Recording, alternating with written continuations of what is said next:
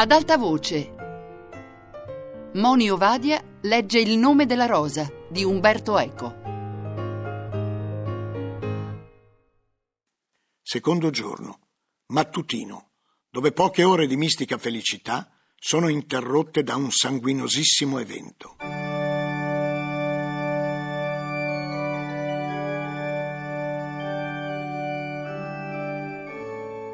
Simbolo talora del demonio, talora del Cristo risorto, nessun animale è più infido del gallo. L'ordine nostro ne conobbe di infingardi che non cantavano al levar del sole. E d'altra parte, specie nelle giornate invernali, l'ufficio di mattutino ha luogo quando ancora la notte è piena e la natura tutta addormentata, perché il monaco deve alzarsi nell'oscurità e a lungo nell'oscurità pregare attendendo il giorno e illuminando le tenebre con la fiamma della devozione. Guglielmo e io ci attenemmo all'uso benedettino, in meno di mezz'ora ci apprestammo ad affrontare la nuova giornata. Quindi scendemmo in coro, dove i monaci attendevano prostrati a terra, recitando i primi quindici salmi, sino a che non entrarono i novizi condotti dal loro maestro. Quindi ciascuno si assise nel proprio stallo e il coro intonò Domine labia mea aperies et os meum annunziabit laudem tuam. Il grido si levò verso le volte della chiesa come la supplica di un fanciullo.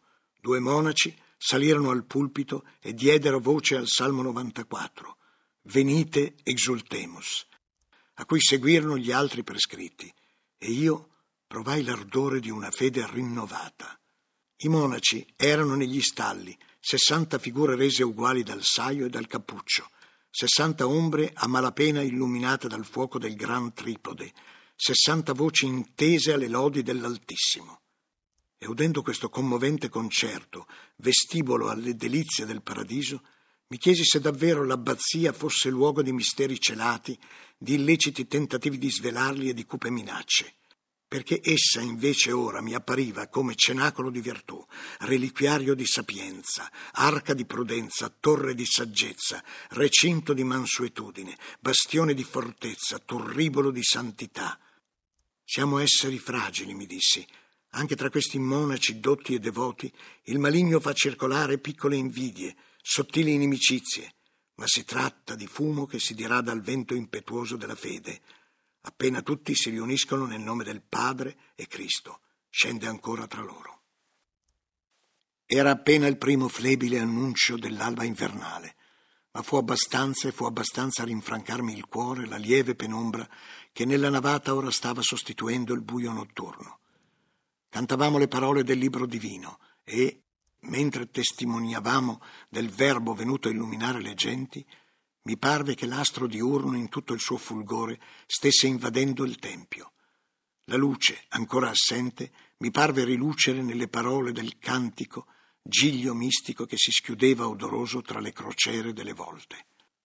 Grazie, o oh Signore, per questo momento di gaudio inenarrabile. Pregai silenziosamente e dissi al mio cuore: E tu, stolto, di che temi?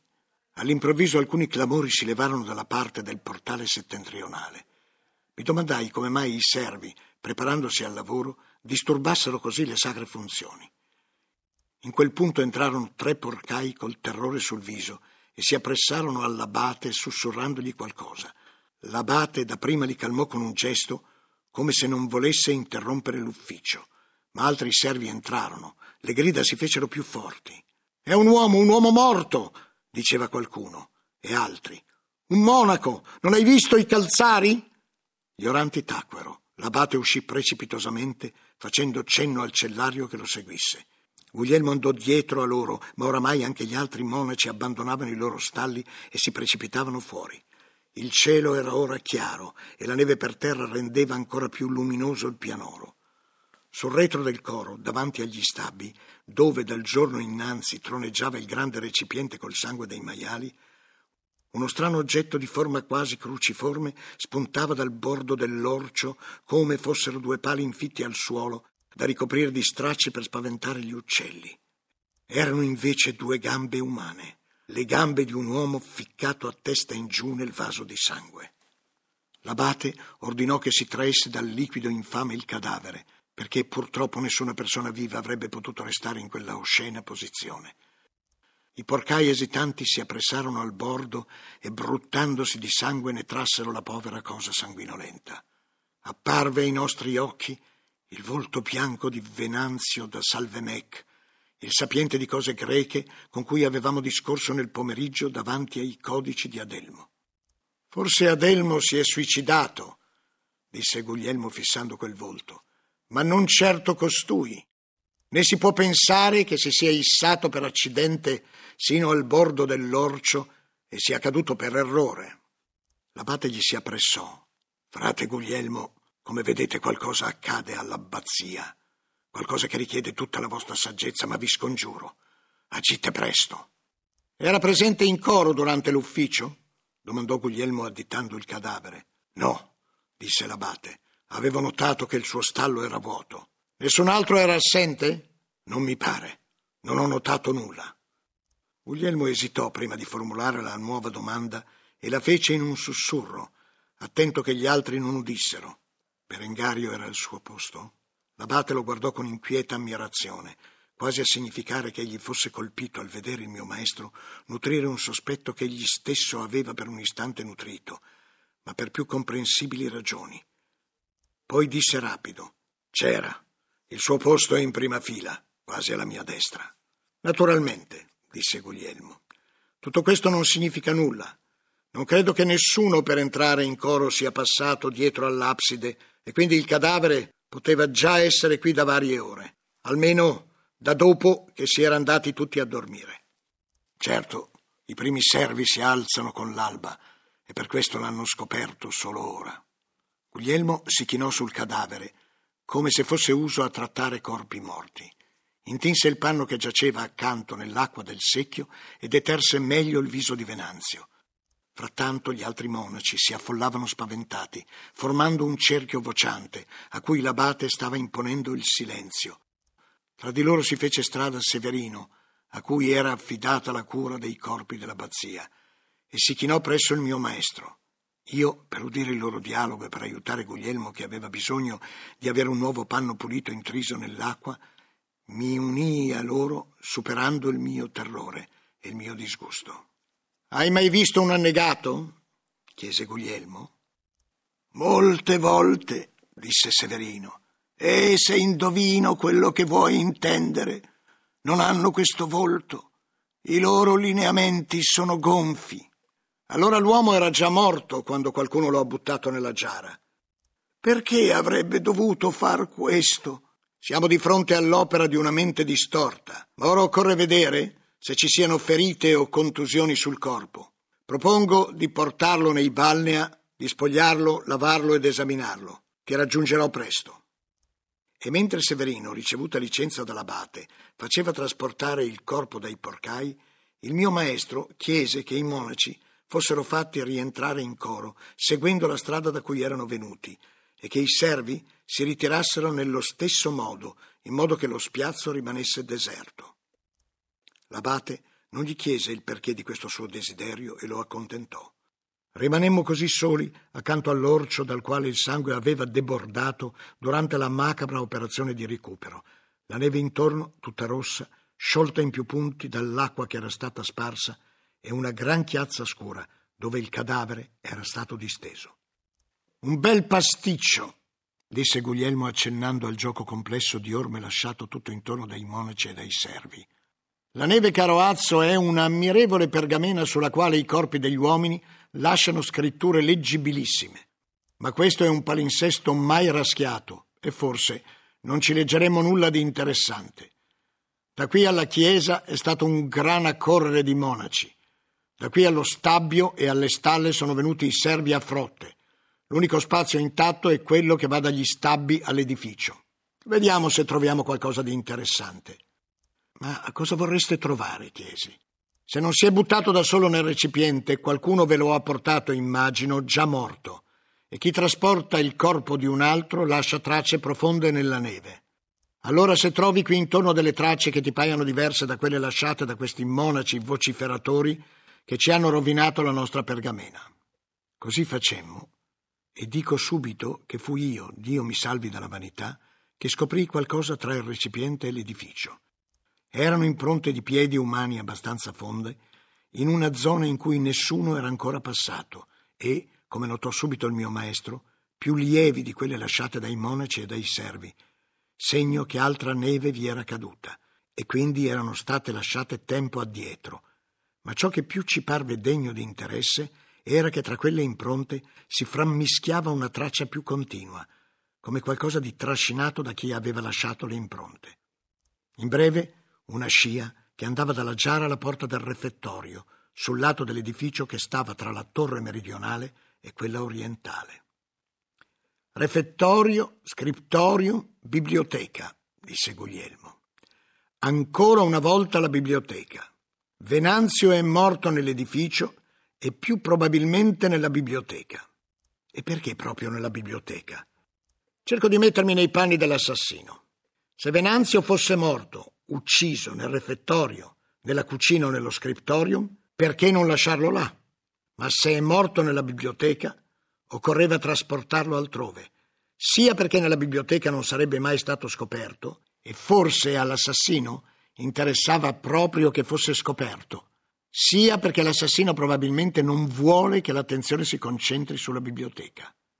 E perché all'assassino poteva interessare che fosse scoperto?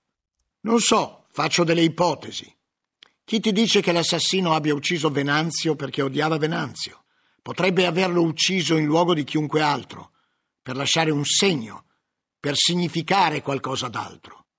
Omnis mundi creatura, quasi liberet pictura, mormorai. Ma di che segno si tratterebbe? Questo è ciò che non so. Ma non dimentichiamo che ci sono anche segni che sembrano tali e invece sono privi di senso come bliteri o bubabaf. Sarebbe atroce, dissi, uccidere un uomo per dire bubabaf. Sarebbe atroce, commentò Guglielmo, uccidere un uomo anche per dire credo in un deum. In quel momento fummo raggiunti da Severino. Il cadavere era stato lavato ed esaminato con cura. Nessuna ferita, nessuna contusione sul capo. Morto come per incanto. Come per castigo divino? chiese Guglielmo. Forse, disse Severino. O per veleno? Severino esitò. Forse anche. Hai veleni nel laboratorio? chiese Guglielmo mentre ci avviavamo verso l'ospedale. Dipende da cosa intendi per veleno. Ci sono sostanze che in piccole dosi sono salutari e in dosi eccessive procurano la morte. Come ogni buon erborista ne conservo e le uso con discrezione. Nel mio orto coltivo, per esempio, la valeriana. Poche gocce in un infuso di altre erbe calmano il cuore che batte disordinatamente. Una dose esagerata provoca torpore e morte. E non hai notato sul cadavere i segni di un veleno particolare? Nessuno, ma molti veleni non lasciano tracce.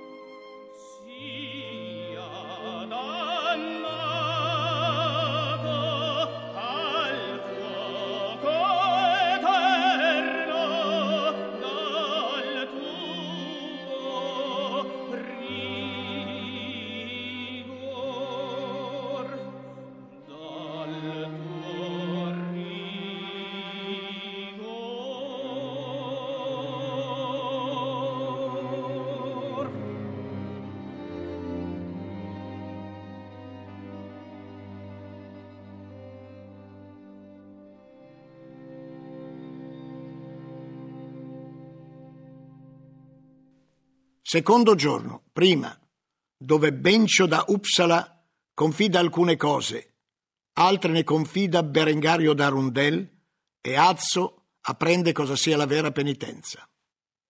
Lo sciagurato incidente aveva sconvolto la vita della comunità.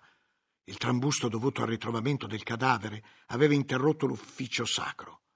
L'abate aveva subito risospinto i monaci nel coro a pregare per l'anima del loro confratello. Le voci dei monaci erano rotte. Ci ponemmo in una situazione adatta per studiare la loro fisionomia quando, secondo la liturgia, il cappuccio non era abbassato.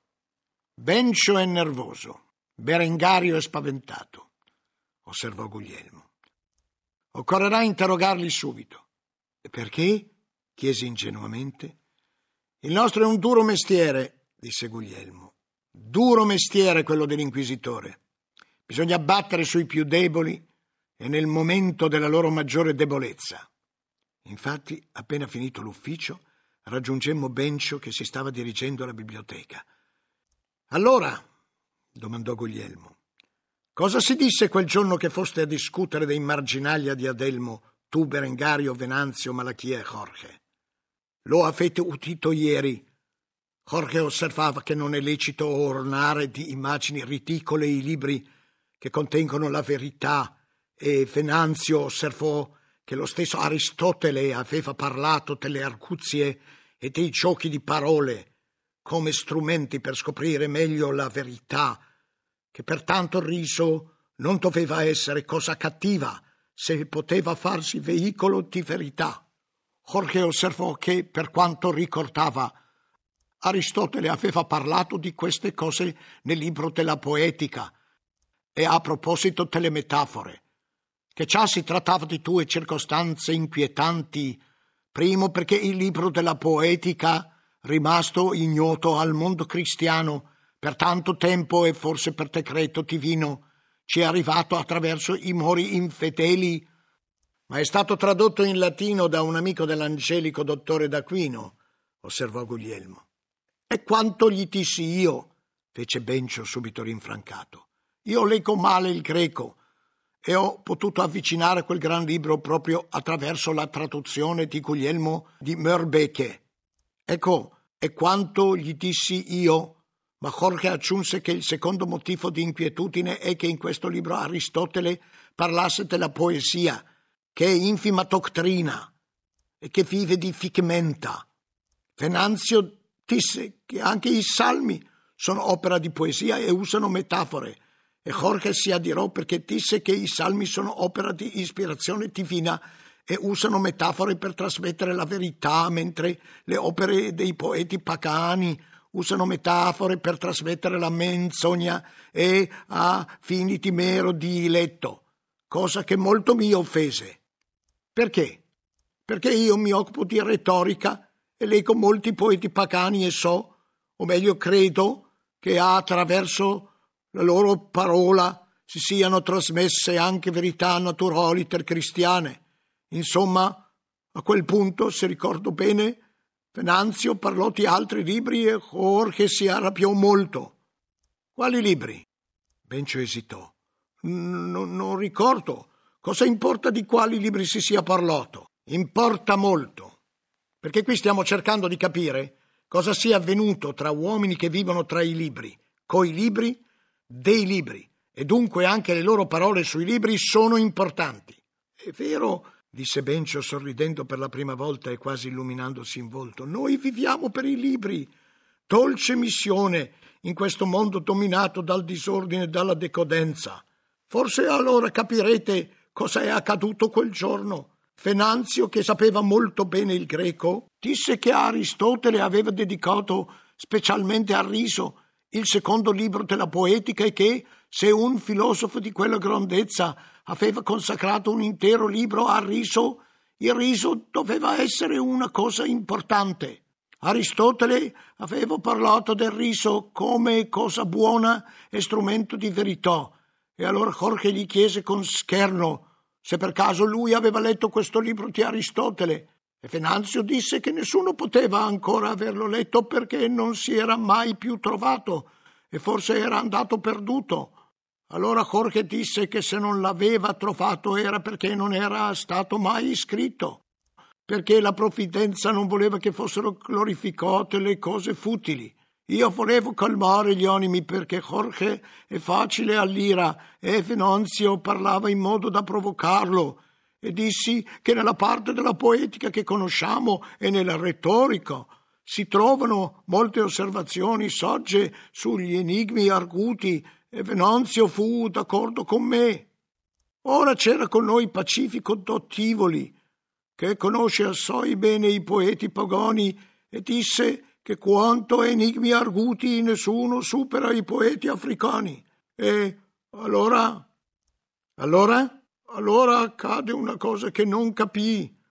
Berengario si mise a ridere. Jorge lo rimproverò e lui disse che rideva perché gli era venuto in mente che a cercar bene tra gli africani si sarebbero trovati molti enigmi. Ma la Chia, che era presente, divenne furibondo. Prese Berengario quasi per il cappuccio mandondolo ad accudire alle sue faccende. Berengario, lo sapete, è il suo aiuto. E poi?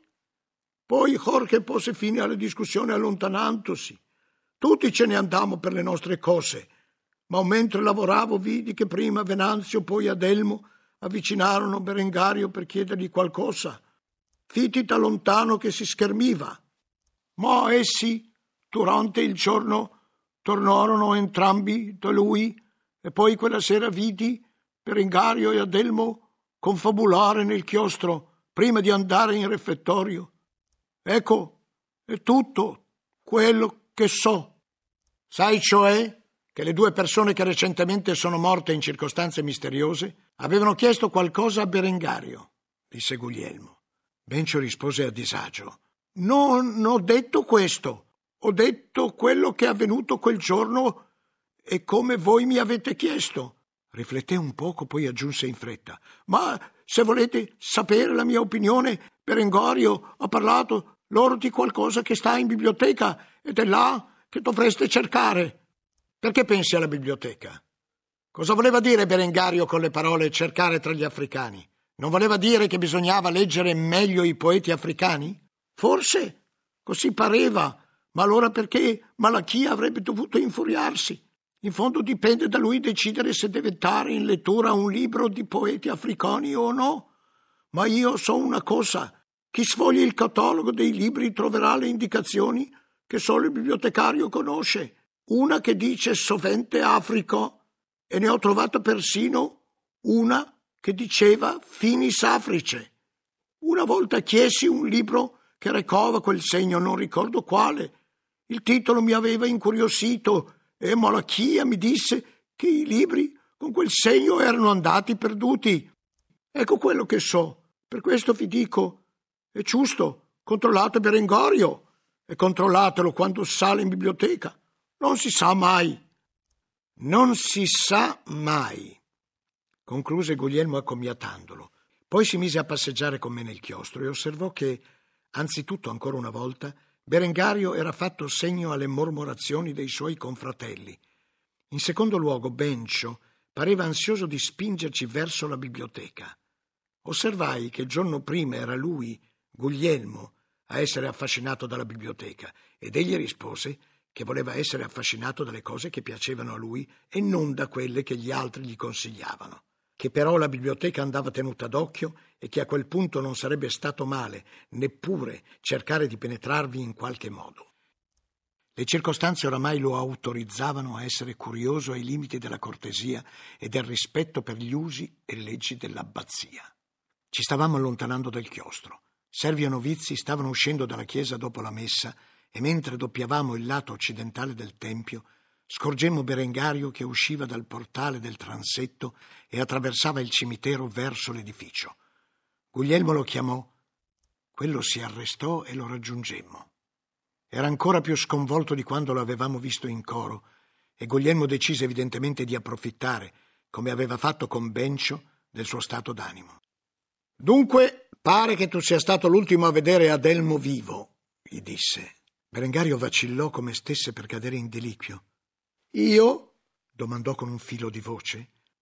Guglielmo aveva buttato la sua domanda quasi a caso, probabilmente perché Bencio gli aveva detto di avere visto i due confabulare nel chiostro dopo Vespro, ma doveva avere colto nel segno, e Berengario stava chiaramente pensando a un altro e veramente ultimo incontro, perché cominciò a parlare con voce rotta. Come potete dire questo? Io l'ho visto prima di andare a riposare come tutti gli altri. Allora Guglielmo decise che valeva la pena di non dargli respiro. No, tu l'hai visto ancora e sai più cose di quanto non voglia far credere. Ma qui sono in gioco oramai due morti e non puoi più tacere. Sai benissimo che vi sono molti modi per fare parlare una persona. Guglielmo mi aveva detto più volte che anche da inquisitore aveva sempre rifuggito dalla tortura. Ma Berengario lo fraintese, o Guglielmo voleva farsi fraintendere. In ogni caso il suo gioco risultò efficace. Sì, sì, disse Berengario rompendo in un pianto di rotto. Io ho visto Adelmo quella sera, ma lo vedi già morto. Come? interrogò Guglielmo. Ai piedi della scarpata? No,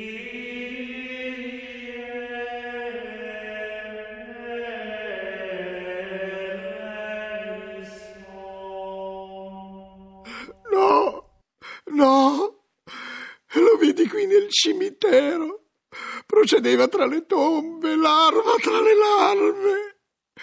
Lo incontrai e subito mi accorsi che non avevo di fronte a me un vivente, il suo volto era quello di un cadavere. I suoi occhi erano già eh, spalancati sulle pene eterne.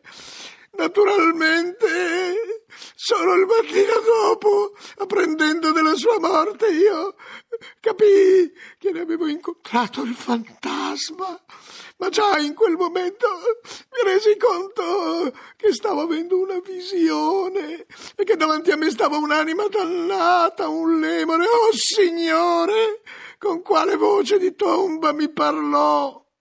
E che disse? Sono dannato. Così mi disse. Tal quale mi vedi, hai di fronte a te un reduce dall'inferno e all'inferno bisogna che torni. Così mi disse, io gli gridai.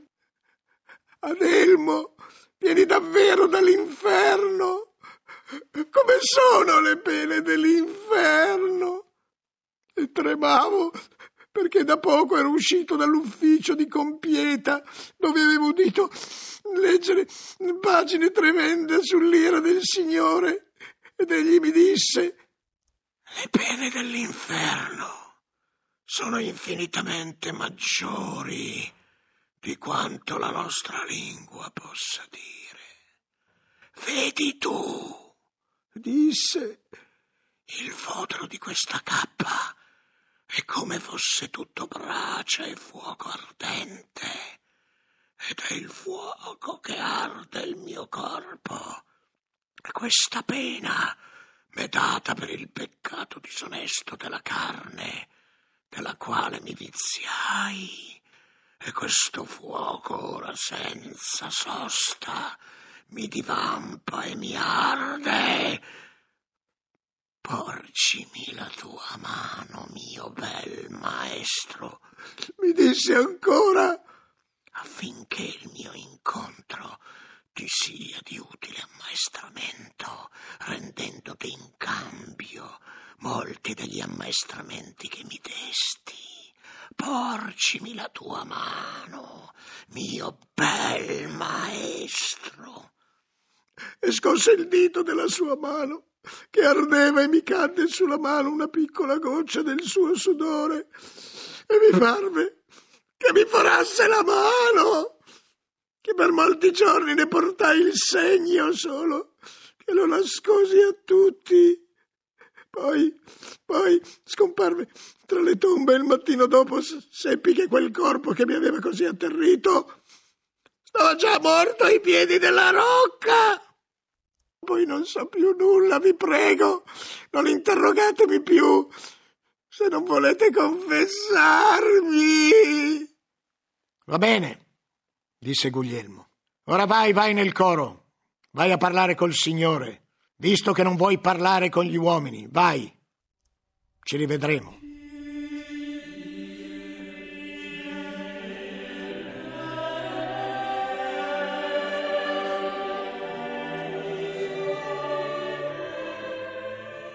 Berengario scomparve di corsa e Guglielmo si sfregò le mani come lo avevo visto fare in molti altri casi in cui era soddisfatto di qualcosa. Bene, disse, ora molte cose diventano chiare. Chiare, maestro? gli domandai. Caro Azzo, disse Guglielmo, la storia di Berengario ci dice che prima di morire girava in preda a una grande eccitazione e rimorso per qualcosa che aveva commesso. Era eccitato e spaventato per il suo peccato perché qualcuno lo aveva spaventato e forse gli aveva raccontato proprio l'episodio dell'apparizione infernale che egli ha recitato a Berengario con tanta e allucinata maestria. E passava dal cimitero perché veniva dal coro dove si era confidato o confessato con qualcuno che gli aveva incusso terrore e rimorso. Dal cimitero si avviava, come ci ha fatto comprendere Berengario, in direzione opposta al dormitorio, verso l'edificio dunque, ma anche, è possibile, verso il muro di cinta dietro gli stabbi, da dove ho dedotto debba essersi gettato nel dirupo. E si è gettato prima che sopravvenisse la tempesta. È morto ai piedi del muro e solo dopo la frana ha portato il suo cadavere tra la torre settentrionale e quella orientale. Ma la goccia di sudore infuocato? Stava già nella storia che lui ha udito e ha ripetuto, o che Berengario si è figurata nella sua eccitazione e nel suo rimorso, perché vi è in antistrofe al rimorso di Adelmo un rimorso di Berengario. Lo hai sentito? E se Adelmo veniva dal coro, portava forse un cero e la goccia sulla mano dell'amico era solo una goccia di cera. Ma Berengario si è sentito bruciare molto di più perché Adelmo certamente lo ha chiamato suo maestro Segno dunque che Adelmo lo rimproverava di avergli appreso qualcosa di cui ora egli si disperava a morte, e Berengario lo sa. Egli soffre perché sa di avere spinto Adelmo alla morte, facendogli fare qualcosa che non doveva. E non è difficile immaginare cosa, mio povero Azzo, dopo quello che abbiamo udito sul nostro aiuto bibliotecario. Credo di aver capito cos'è accaduto tra i due dissi vergognandomi della mia sagacia.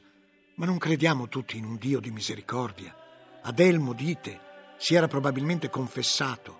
Perché ha cercato di punire il suo primo peccato con un peccato certo più grande ancora, o almeno di pari gravità? Perché qualcuno gli ha detto parole di disperazione.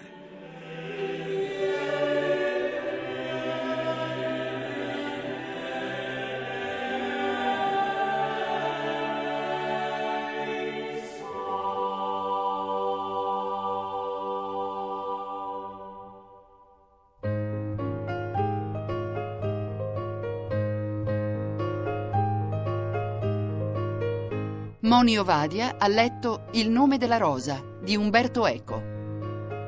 A cura di Anna Antonelli, Fabiana Carobolante, Lorenzo Pavolini, Chiara Valerio. Regia di Chiara D'Ambros. Per scaricare e riascoltare il programma radio3.rai.it.